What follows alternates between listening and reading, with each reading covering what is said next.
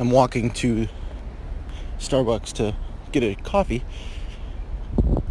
downtown Scranton.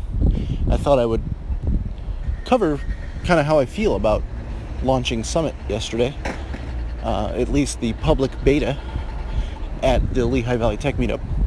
The presentation went really good. There was probably 40 or 50 people there. Um, I got a number of beta signups for people that want to try the app. And uh,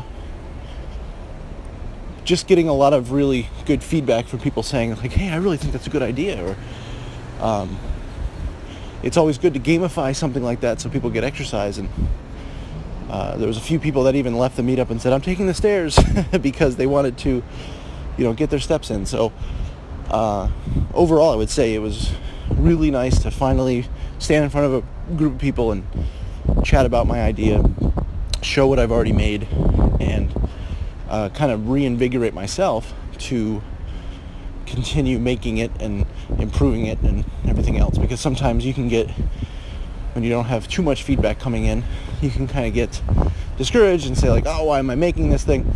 Um, but these kind of moments are good for kind of reinvigorating that initial enthusiasm that you had for why you even created the thing to begin with. So I'm really happy that I committed to to doing that presentation. It forced me to get the app and the website uh, to a point that I was happy enough to show it and put out a public beta. Uh, and now I can uh, start finishing up the app. So really happy about that. Uh, so to anybody that is beta testing it, I, th- I appreciate it. And um, I hope that you like the upcoming versions because uh, it's really going to change. It's going to change a little bit, but um, I think you'll be happy with with the updates. So thanks for listening.